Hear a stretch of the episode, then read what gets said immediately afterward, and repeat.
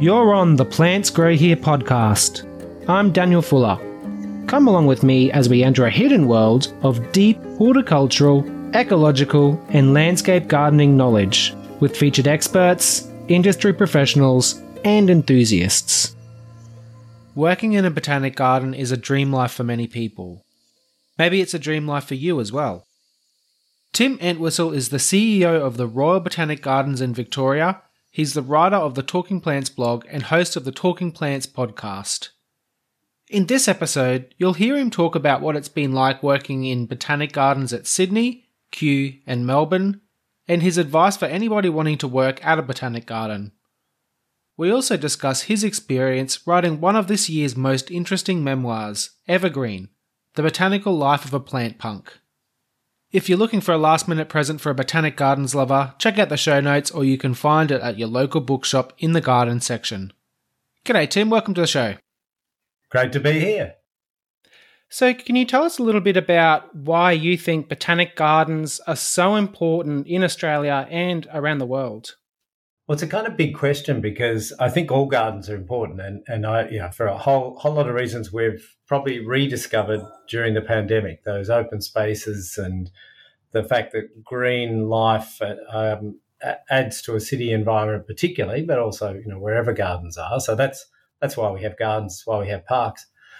Botanic gardens, though, have this extra layer, and those well have more than one extra layer, in fact. So they got a, a scientific overlay. So their, their history is they began as medicinal gardens, providing um, plants that people would use to, to heal people and, uh, you know, and, and also with practical values. They then grew into scientific gardens, and it was a lot about the description of the world's plants, and they were being reflected in the way those plants were, were laid out in a botanic garden. They then moved on to very beautiful aesthetic places with, with fantastic landscapes. And where we sit today, if I look at my the own gardens I look at here, I look after Melbourne and Cranbourne. So Royal Botanic Gardens Victoria has these two beautiful sites, and both of those are first and foremost uh, lovely, attractive, calming places. So people often come to them just for respite or for a picnic or whatever. But they're also made up of plant collections. So there's that behind it, there are collections of individual plants. They have a, a scientific role, and we have uh, preserved collections in our herbarium. We have seed banks and we do bushfire recovery work, all kinds of things like that. Um, but then also the one that sometimes people miss out on, I think, is the cultural aspect. So we hold events here. We had Lightscape here recently with people coming in at night to see uh, a light show, effectively, and it was very, very popular. And it, but it most importantly, it got people into this space. Uh, some people who'd never been here before they will come back to see the gardens, and it's also it is a legitimate place for celebration and events. So I often talk about nature, culture, and science as those three critical ingredients of a botanic garden. I couldn't agree more that yeah, cultural values definitely go unappreciated. Botanic gardens are somewhere that people have their first date. This, this is where people fall in love. You know, this is these are important places to us as human beings. I think that's exactly right. It's it's a place. It's interesting you talk about dates too, because I think it's a it's a place where events happen. People get married in botanic gardens. Sometimes they propose, they meet. Yeah, they meet somebody. It's actually a nice.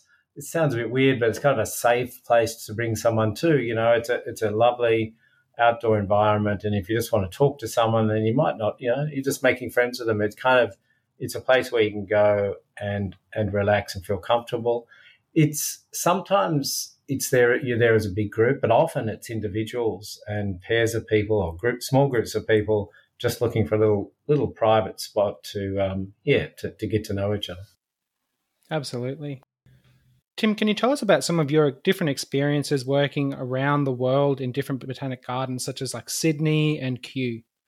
Yeah, I've been really lucky in my working career to have worked in botanic gardens primarily. So I, you know, I started off at universities, but then very quickly got work in Royal Botanic Gardens Victoria. Here I am now as a as a botanist or a scientist, and then I've been over. I went up to Sydney and I became a director up there, and then to Kew Gardens in London for a couple of years, then back here as a director. So I sort of did a big circle. But um, working in all those botanic gardens is such a you know a privileged position. Really, I'm really lucky to have done that, and as, as someone who loves plants, as a lot of us do, uh, what what a great place to work.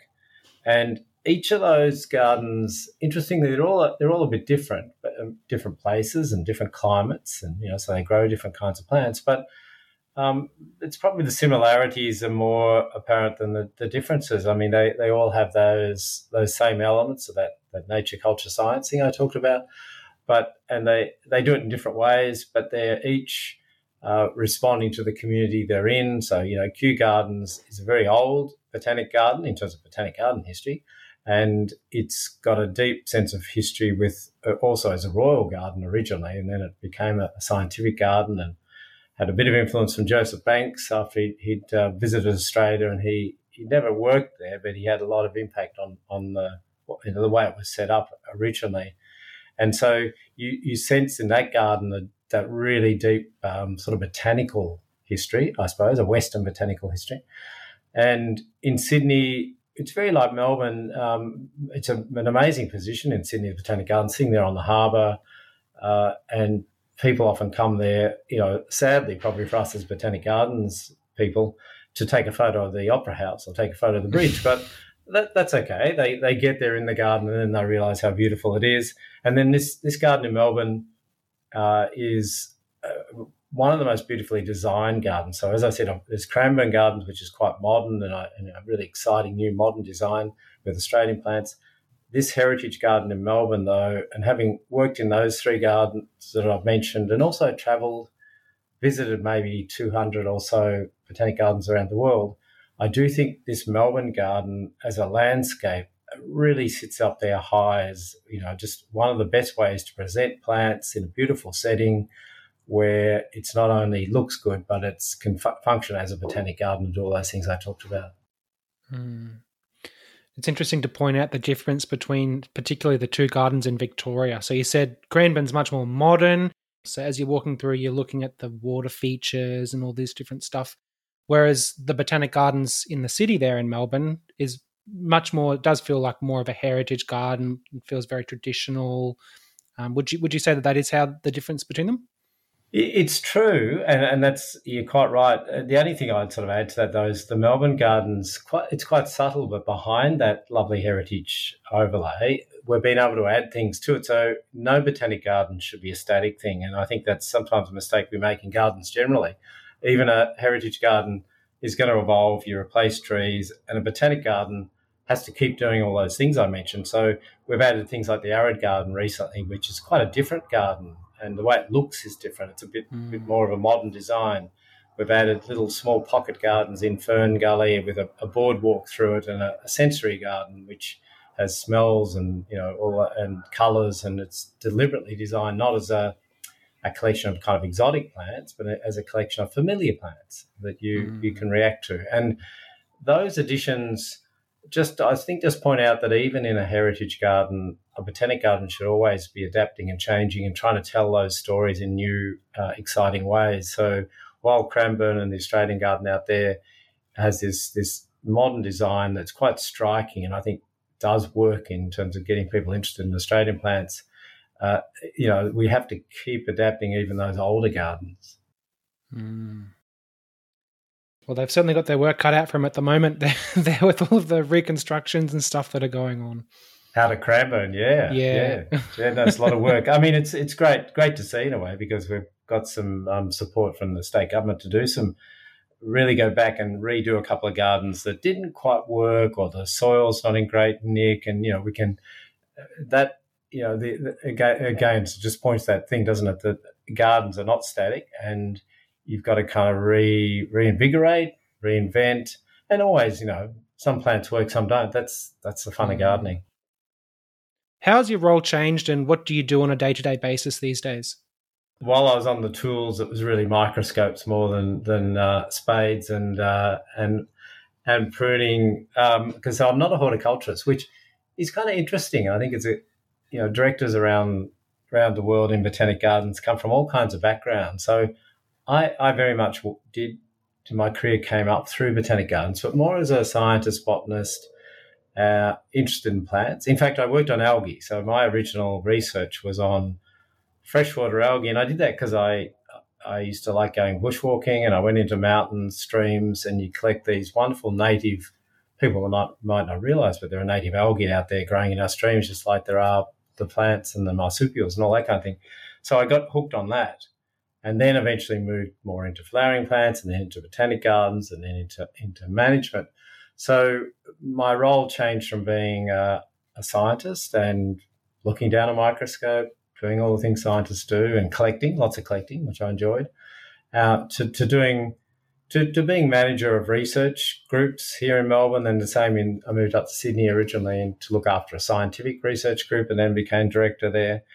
And as when you become a director, you start to you attend more meetings, you um, deal with budgets, you deal with people, uh, you deal less with plants, and that's that's hard in a way. But the way I dealt with that, I suppose, is that I then moved more into promoting plants, uh, writing about them, talking about them, and that was my kind of outlet. I found as a director of Botanic Gardens, one thing you can do is is really spruik um, plants and gardening and try and get people interested in it. So that that was my kind of outlet. Mm.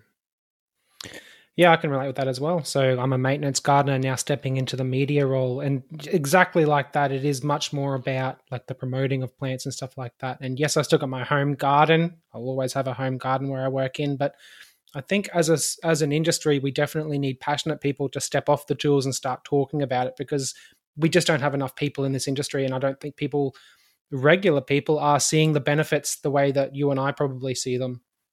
Yeah, that's right. I, I used to think the same thing. In, it's similar in science, where as a, as a, a science manager, if you like, looking after scientists, there um, I do think there are probably people who who just uh, love the work they do, and they're and they're better at that. They enjoy that, and they might, they might not just want to talk.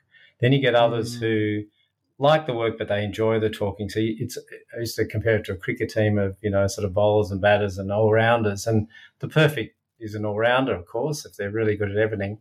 But you do, and you find that in a botanic garden, there are people who can be great ambassadors and talk about it, not all with different voices. You know, don't have to be mm.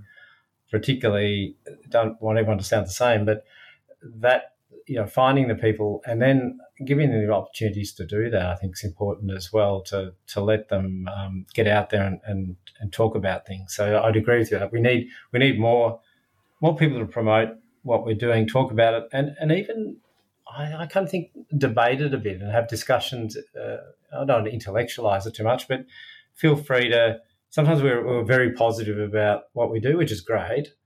But I don't mind us, you know, sort of testing out a few of our things and what, what we really, you know, whether it's Australian plants versus growing exotics or whether it's, you know, is bonsai cruelty to plants and whatever it is, you know, or mm. genetically modified organisms, a whole lot of really kind of controversial topics that we should explore and talk about and and you know demonstrate we can lead the, if you like, the community discussion. Yeah, I completely agree because there's a lot of organic YouTubers and stuff out there that are putting forward information that I think a lot of people are just believing. You know, like um, put salt on your weeds instead of put you know glyphosate on them, and you sort of you want to say let's have a discussion about this. Like maybe the pros and cons of glyphosate are different to the pros and cons of salt, for example. Yeah, and and not just be black and white about it because I think you know sometimes there's an argument. It's it's I have these arguments, not arguments, but discussions around mm-hmm. weeds too, and and whether to allow them or how how bad it is to have environmental weeds. And there's a there's a kind of a rather than just talking about we hate them or we like them, it's being realistic and practical. And as you say, using uh, you know any any chemicals in the garden, just to debate that, or particularly you know potentially toxic chemicals to debate the pros and cons, the benefits and the costs. And it's nothing is completely simple. Hmm. Not in my world, anyway. Not as a gardener of ten years. no. So, Tim, I'd like to move on now to your new book, Evergreen: The Botanical Life of a Plant Punk. Can you tell us about it? Yeah, look, it, it's a, it's a memoir, which sort of surprises me, perhaps, as maybe some some people out there that um, I wasn't planning on writing this, but uh, about two years ago, I was approached by Thames and Hudson, and uh, Sally Heath, as their commissioning editor, there was was looking around to do memoirs, and she talked to me and said, "Look, your life looks interesting." And I, I she when she first approached me, I said, "Oh, look, I've got this idea for a, a book on oaks. I'd love to. I've been obsessed with oaks for the last year, and this is kind of a COVID hobby. Actually, I just for no particular reason, I just got really interested in them. We've got a great oak lawn here in Melbourne, and I was looking up and learning a bit about them. And she said, "No, no, no, really a book about you and kind of how you got to where you are." And uh, I think people are interested. And so it, it is about my background, how I got into botany, how uh, and, you know, I wasn't a necessarily a plants person when I was younger. I was probably more maths physics kind of person when I went to university, but I, I converted across. I went through that algal thing we've talked about. Then got into botanic gardens, worked in three, you know, amazing botanic gardens around the world. Um, had my ups and downs in those, and a couple of crises to deal with. So it, it's trying to put the the good, the good and the bad, but really, in the end, what was interesting, I didn't start off with this in mind, but I start talking about an old physic garden. In fact, probably the first modern botanic garden in the world at Padua, just out of Venice. And that's kind of where I start the book. Where I end it is thinking we've almost returned back to botanic gardens being a, a, medicinal or healing place. And not so much in the sense of displaying medicinal plants, but in the sense that they are places where we go for healing, particularly um, after COVID, but also just to, to for our general well-being. So I, I swung right back around at the end and thought, look, after you know thinking about my life and where I've got to, I always feel like botanic gardens have come back to where they started. So adding to that nature, culture, and science, I thought let's add the word healing in there, and you can you can use other terms, and you know I'm not fussed about the word so much, but that sense that gardens are good for you as well. Completely agree, and you hit the nail on the head when you said post COVID as well, because it is a completely different world post COVID. I think pre COVID, people knew intellectually that plants are good for us. And then I think, you know, we all had to shut down for a couple of months and we actually got out into the gardens and we made that a priority. And I think now people have actually felt it. And the felt experience is a different thing to the intellectual, oh, I already know that.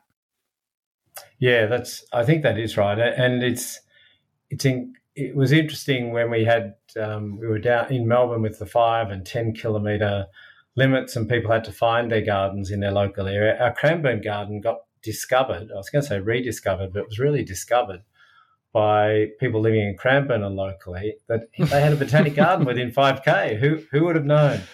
And uh, and that's been fantastic because now more people are going to Cranbourne. The numbers are almost doubled per year. It's about four hundred thousand now, and that's really because of COVID, people discovering it's there.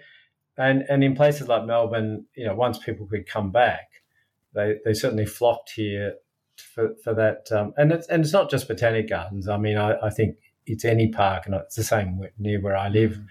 Every little green space has become so important. And we understand, or you sort of look at how it's made up to, and you know, have perhaps stronger views on what we'd like in it. You know, do we want those plants to look good and how, uh, is it being cared for? All those kind of important things. Completely agree. Um, so you've got the word punk in the title of the book. So when I think of punk, I think of like rebellion, doing it yourself, that sort of thing. Is that how you think of yourself within the plant community? Yeah, it's an it's an interesting title in a way and, and kind of slightly provocative, I suppose. Uh, and, it, it, it, does refer to a couple of things. It refers, which came out very early when I was just writing about my life, that I, I've, I haven't, my music interests are very much in that kind of, not so much punk, but more garage music and, punk, and uh, pub music. And I did start on the birthday party as my, my kind of, my favorite band when I was younger and, and haven't really evolved very far from that, sadly. so, that's that's what probably brought the the title to mind. So I've never played in a band, um, but I I love music and I still enjoy going out to see bands of that that kind of nature. Really, you know, young young bands who are just doing new things, and I, I think that's exciting.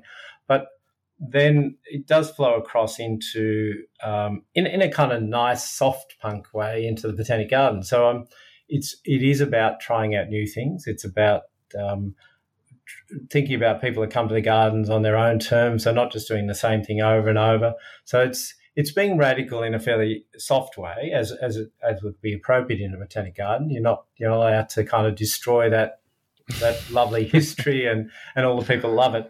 But making sure we do add new events, we add uh, different kind of interesting music when we add music. It doesn't necessarily have to be my kind of music. That's often a bit too noisy, but it's it's being a little bit um, provocative and creative in what we do in the garden. So I like to think as I've gone through gardens, I've um, supported and encouraged new things to go on in those, and even in plant displays. Again, not not doing something that's going to be totally disrupt the landscape, but being willing to try new things out and you know try interesting landscapes and planting. So that's it's a it's a it's a soft punk, a gentle punk. mm.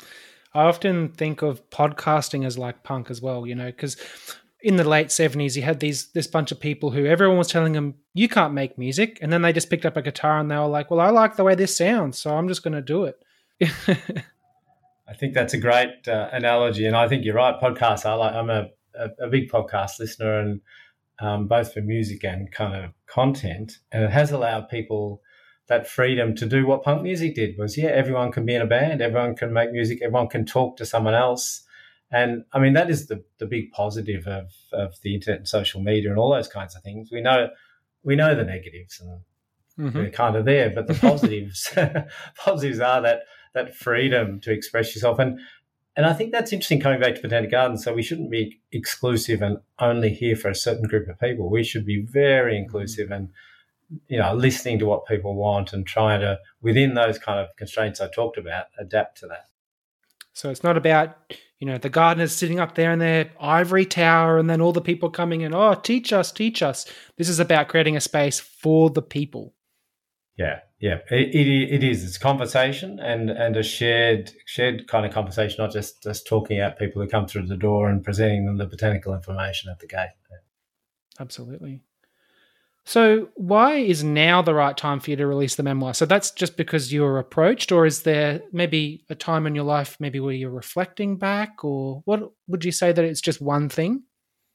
Yeah, look, I mean, it was triggered by being approached, but uh, to be fair, I am at that time of life and that terrible age where you start to look look back. I try not to do it too much because it can be boring for other people, but um, yeah, I, I, did it. It gave me a chance to reflect, and I felt that having worked all this time in botanic gardens I had I had something to share that that I thought would be interesting, and and even to the extent where it's it's not exceptional. It's you know I've been lucky in my breaks and done some great things, but um, each one of those is kind of incremental and. I took up an opportunity that came past and it could have headed off in some other direction. I don't think it necessarily had to be where I went, but I thought that was good. And yeah, it wasn't, it felt like a good point.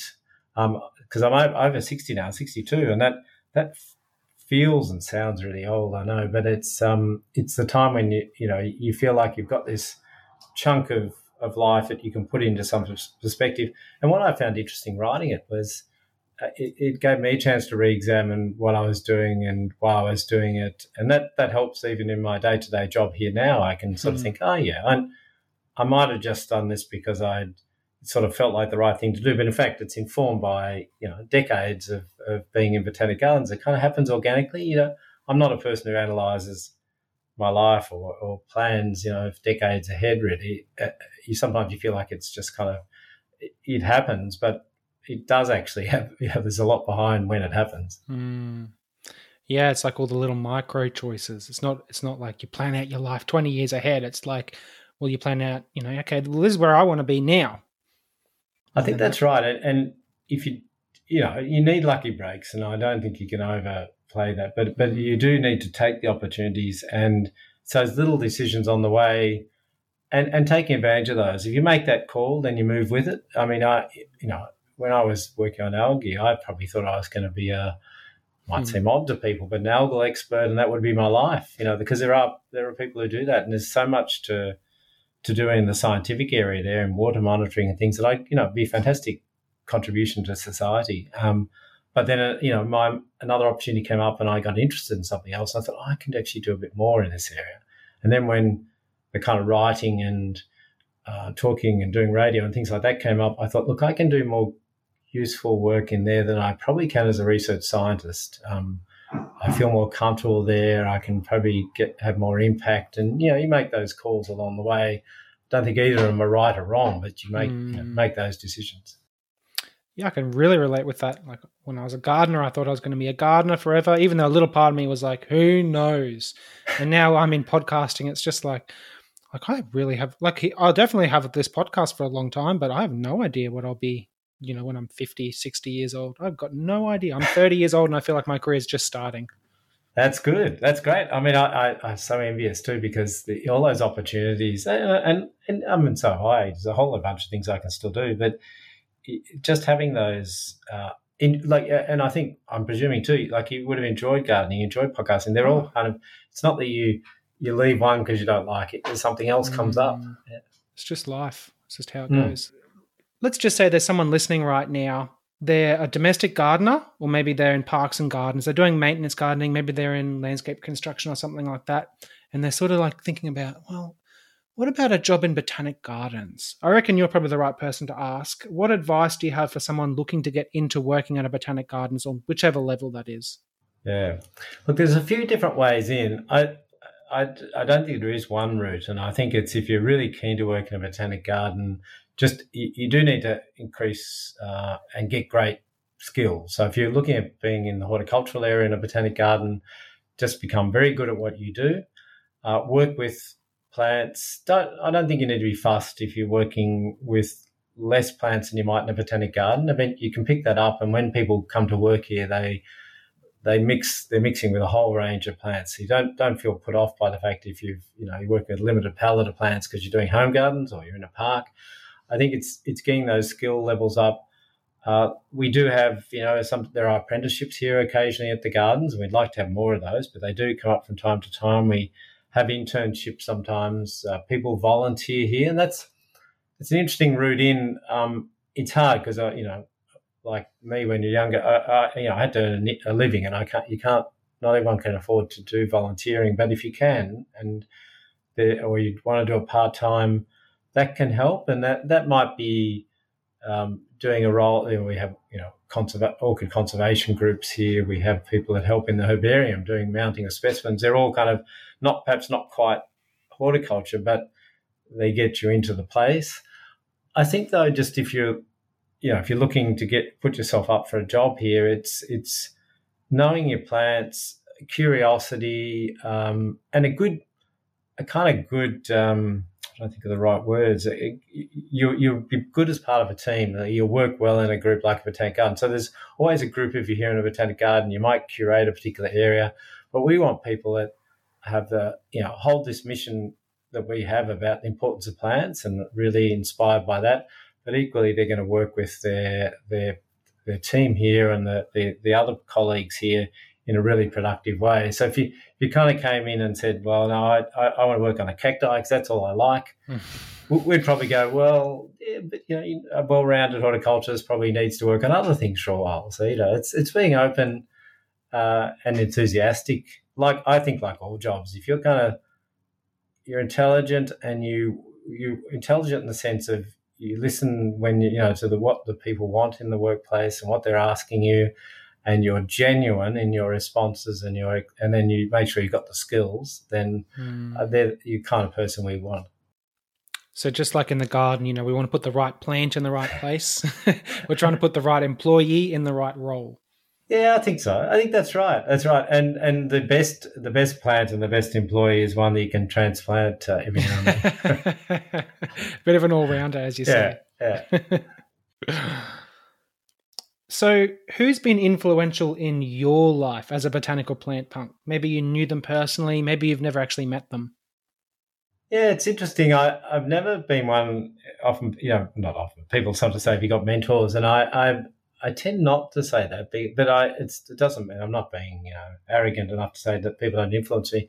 But I, I pick up, I sort of cherry pick from lots of people, I suppose. And the the lecturers at university when I went to do botany at Melbourne Uni were fantastic, and the, the first year lectures were let, were done by the most senior people in the botany department. So I went in and was doing this maths physics subjects, and there was one subject in botany I did uh, more as a hobby for interest, and they were such good lectures that that stuck with me. In the next year, I switched right around, did nothing mm. but botany, and I did that the rest of the time same with when I got into algae. I had two great lecturers and a guy called Gerry Kraft at Melbourne and Bill Woelkerling out at La Trobe, and they were supervising me and they taught me great things, but particularly Gerry Kraft too. The his approach to life, he just had this thirst for knowledge, but also a really inspiring leader. He he he just was so appealing to us.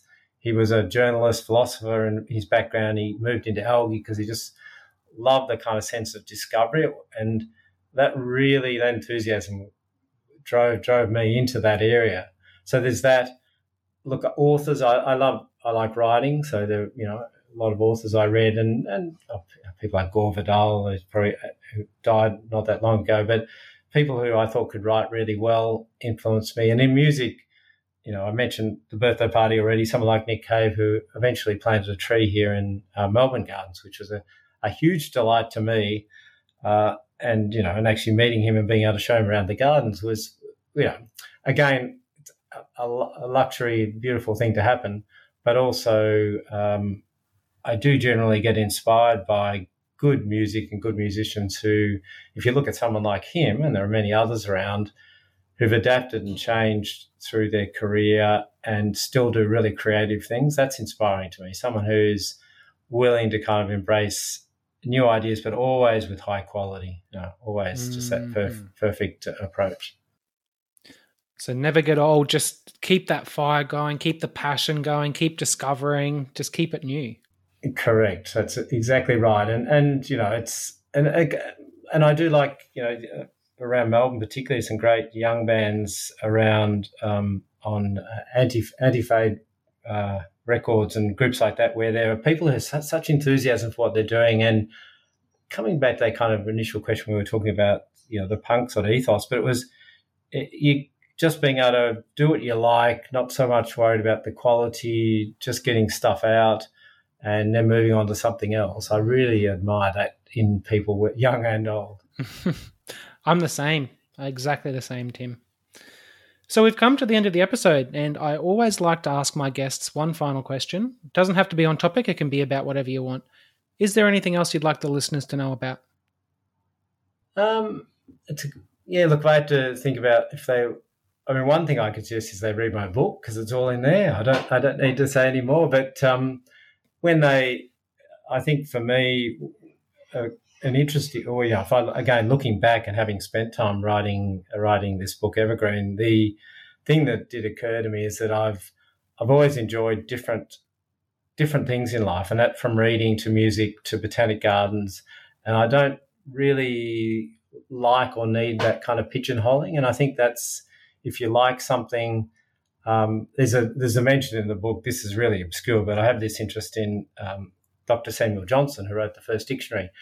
Very you know old English writer uh, writes really obscure, sort of slightly dull writing, I'd have to say, but interesting, really really flawed person. Now I like him, and I go and I've joined the society here in in Melbourne, so I'm happy to to go and see you know only in nose job on Saturday and then go and give a talk at the um, Dr. Johnson Society on the Sunday because I like it. So it's a, about the words themselves for you, is it? It's a bit about words, and and as a person, he is an interesting words person, Dr. Johnson. But um, with music and with him, again, it's a kind of attitude and approach. And he was so Samuel Johnson. He's big. He was always frustrated because he couldn't quite do all the things he wanted to do, and he he tried, he felt he was, he had so many ideas that never got completed, and I can empathize with that. Me too. oh, thank you so much for your time, Tim. It was an awesome episode. I really appreciate it. Thank you, Daniel. It was great talking to you. All the best. When was the last time you visited your local botanic gardens? They're the perfect place to take your partner, your friends, your family, or just yourself for a picnic. Take off your shoes so you can feel the grass beneath your feet, enjoy a few moments of peace, and admire the diversity of plants.